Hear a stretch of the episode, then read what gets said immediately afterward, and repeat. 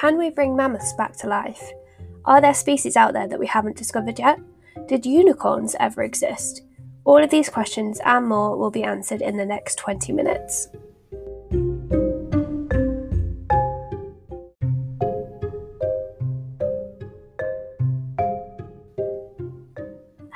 And welcome to Newcastle University's Ask Our Expert series. As we can't visit schools or run events at the moment, we thought we would bring our scientists and engineers to you virtually. My name is Claire and I'll be asking our experts your questions.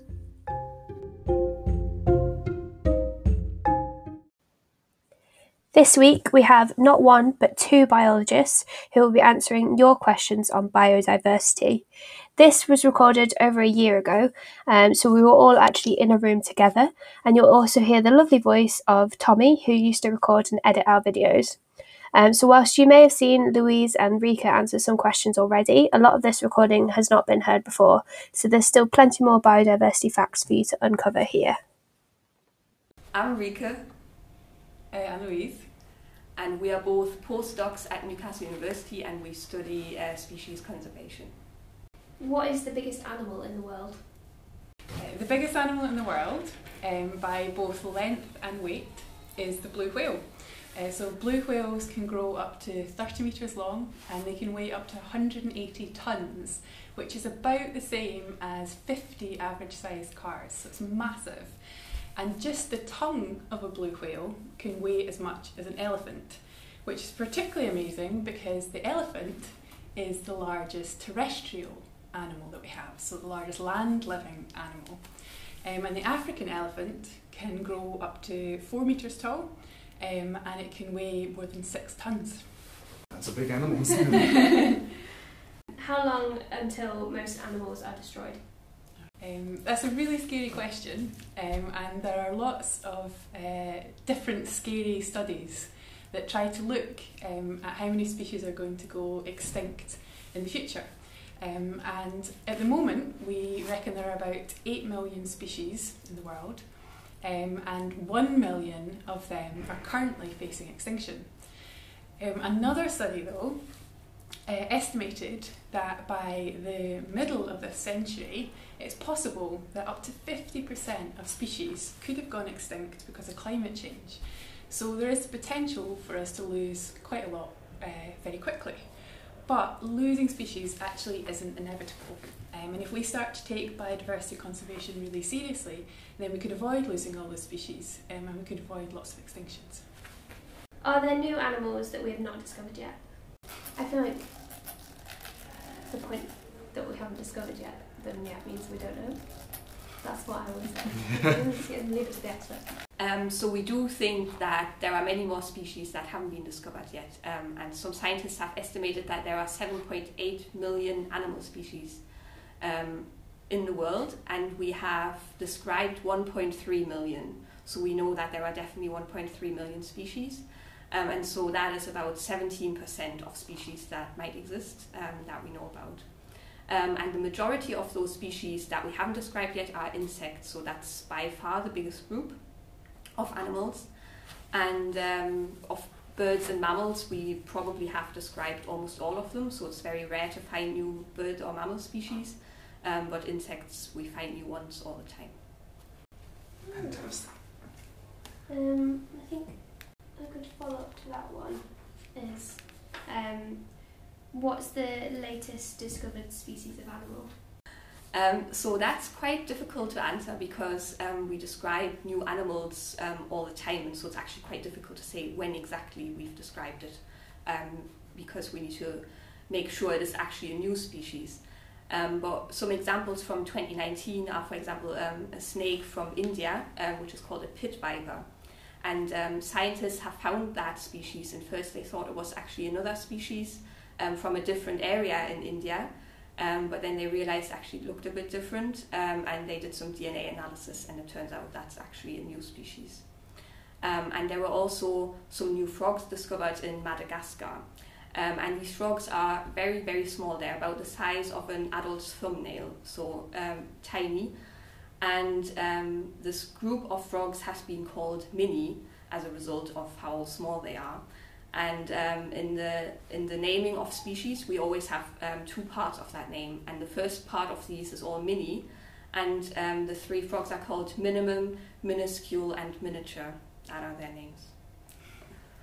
That's really cool. I love that. Have you I, seen pictures of them? I haven't know they are they tiny. I mean, I guess Yeah. they, they sound like they're quite they're quite small. Did unicorns used to exist? Unicorns are legendary creatures. So lots of ancient civilizations wrote about them, and we still write lots of stories about them now. But unicorns have never actually existed. We do have an animal though that's living, that's real, um, that's quite often compared to a unicorn, and it's called a narwhal. Narwhals are actually a species of whale, and they have this large tusk that comes um, out of their forehead. Um, but the tusk is actually an overgrown canine tooth, um, and narwhals are not actually known to have any magical powers. Fantastic. Yeah, I'm sad about that too. Can you recreate creatures from the past? Um, not yet. So there are scientists working on that. Um, and the way that they are thinking about this is mainly through cloning. So we have successfully cloned species. You might have heard of the sheep dolly that was cloned in the 90s.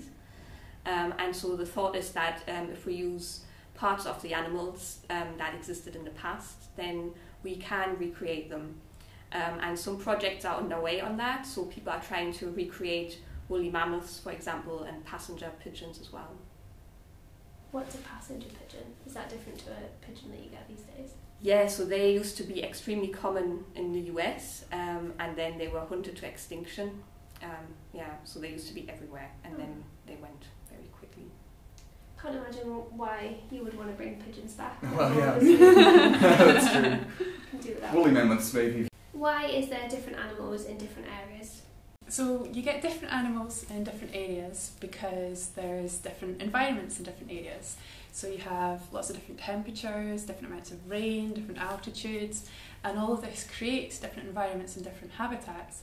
And animals become specifically adapted to the environments that they live in.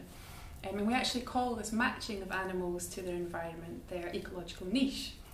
Uh, so, for example, um, there are frogs called wood frogs, and they have an incredible adaptation. They live in Canada, and they can actually survive being frozen.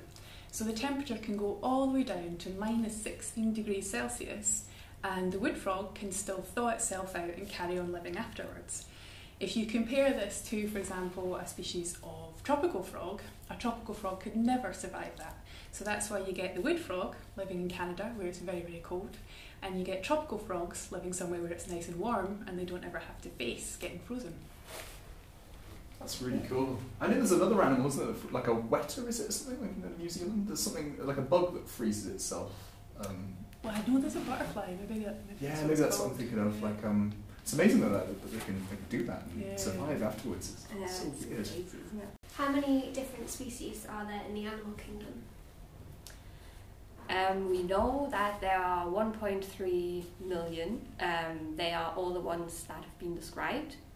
And you can actually look all of them up. So there's a website called Catalogue of Life, and that lists all of the animal species.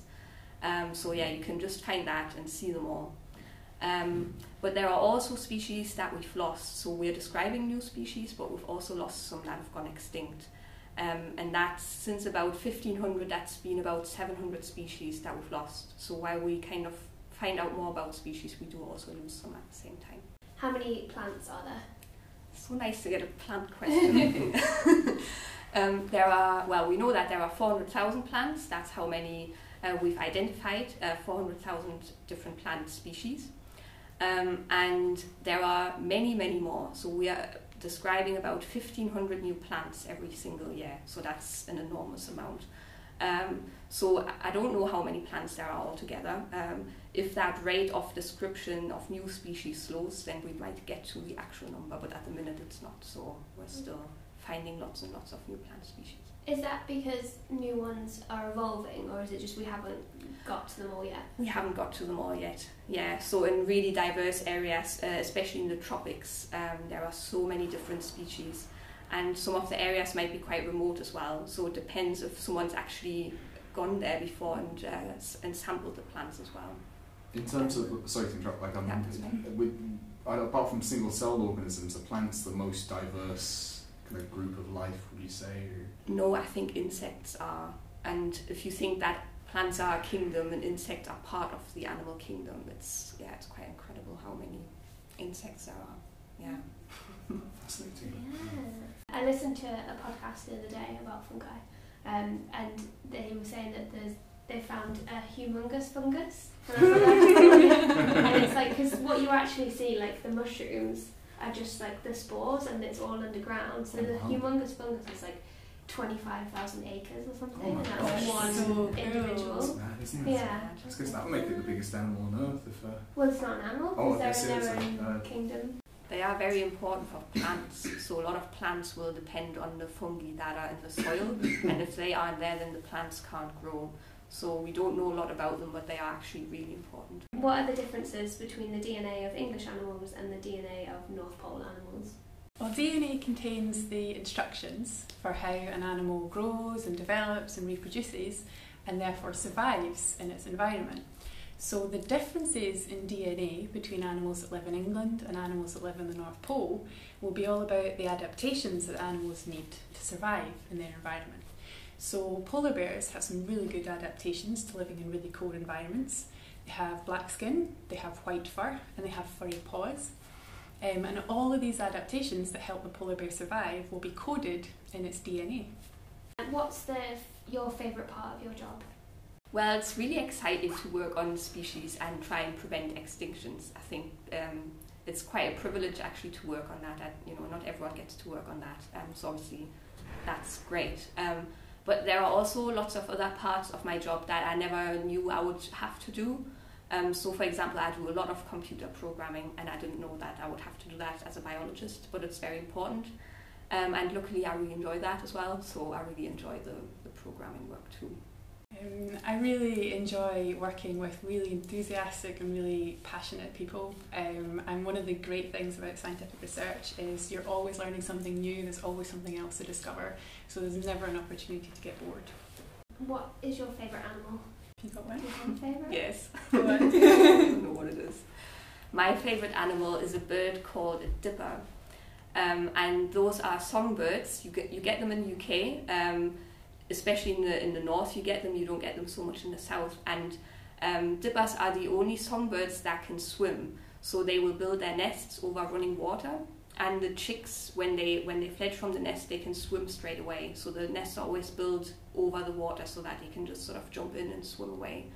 And they are especially adapted to that as well. So the dippers can actually walk underwater, um, which is quite impressive. And then they pick out things that they eat from under the river, from under the stones in the river. It's fantastic. My favourite animal is actually a vulture. Um, they're really ugly, and I quite like ugly animals. But also, they form, perform um, an amazing environmental function. So, vultures are scavengers, so they clear up, they clean up the landscape by eating all the carcasses. Um, and they're actually in crisis globally at the moment, um, so they're being poisoned. And it's because vets use really strong drugs to keep cattle healthy, and then the vultures eat the dead carcasses of cattle, and the vultures become poisoned. And what's actually happened is that as we've started to lose all these vultures, we've had more carcasses in the landscape and we've had more disease in the landscape. And some of these diseases are zoonotic, which means they can be transferred to humans. So it's actually making humans ill as well. So it just shows how important and how much we are in part of nature um, when the loss of vultures can affect our health too. Wow. Fascinating. is that what your research is on? No, I just really like vultures. I remember I was uh, was at Kennedy Space Center a few years ago, um, and I don't know what it was, but what brought them there, but there was like hundreds of vultures surrounding it. It was so strange, Mhm. um, and they're really big when you see a few of them. I don't know what type of vulture it was. Um, but yeah, they're, they're a bit like pigeons almost, like kind of flocked together, but you know they, they were just like they were about this big. Um, I remember my sister being quite terrified. Uh, um, yeah, and in ter- uh, I suppose one question I had would be in terms of of things we can do to help biodiversity day to day and the animals that live in the northeast. Um, Mhm. Is there any like little tips that you could give people just in terms of how, how they can help out, I suppose, in protecting wildlife? Oh, this might not go down so well. oh, I'll just I think by far the biggest threat to animals is habitat loss. And a lot of the time that is caused um, by us clearing the land for agriculture. And we need more land if we produce meat, for example, or milk, than if we produce grains. So one thing we can all do is eat a little bit less meat or drink a little bit less milk, and that will actually benefit species. Another thing you can do if you want to do something really locally is you can look after your garden and plant lots of nice wildflowers that bees and butterflies and other insects will come and visit. And if you've got more insects, then you'll get more birds and you'll get more um, small mammals as well. So it's something you can do in your own back garden. Maybe this will be the last question. Um, when you were younger, did you always want to be a biologist or a scientist, or what did you think you were going to be? I did always want to work with animals, um, but when I was younger, I didn't know about all the jobs that there were to, to do with animals really, and I just knew I didn't want to be a vet because I didn't want to have to put down animals. I thought that would be really sad, um, even if it can be important to do that.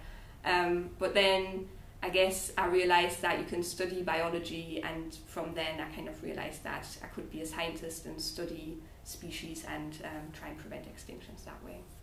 I was always interested in nature um, and I was always interested in conservation, but I didn't know how exciting and how much fun uh, scientific research was until I got to university. Um, and now I can't really imagine doing anything else.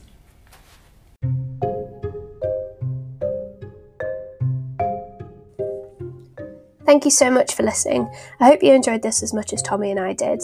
As I mentioned at the start, this was recorded on campus quite a while ago, so sorry for the occasional background noises. If you want to find out who we're interviewing next and submit your own questions, then please take a look at our website go.ncl.ac.uk forward slash ask our experts or tweet us at STEM Newcastle.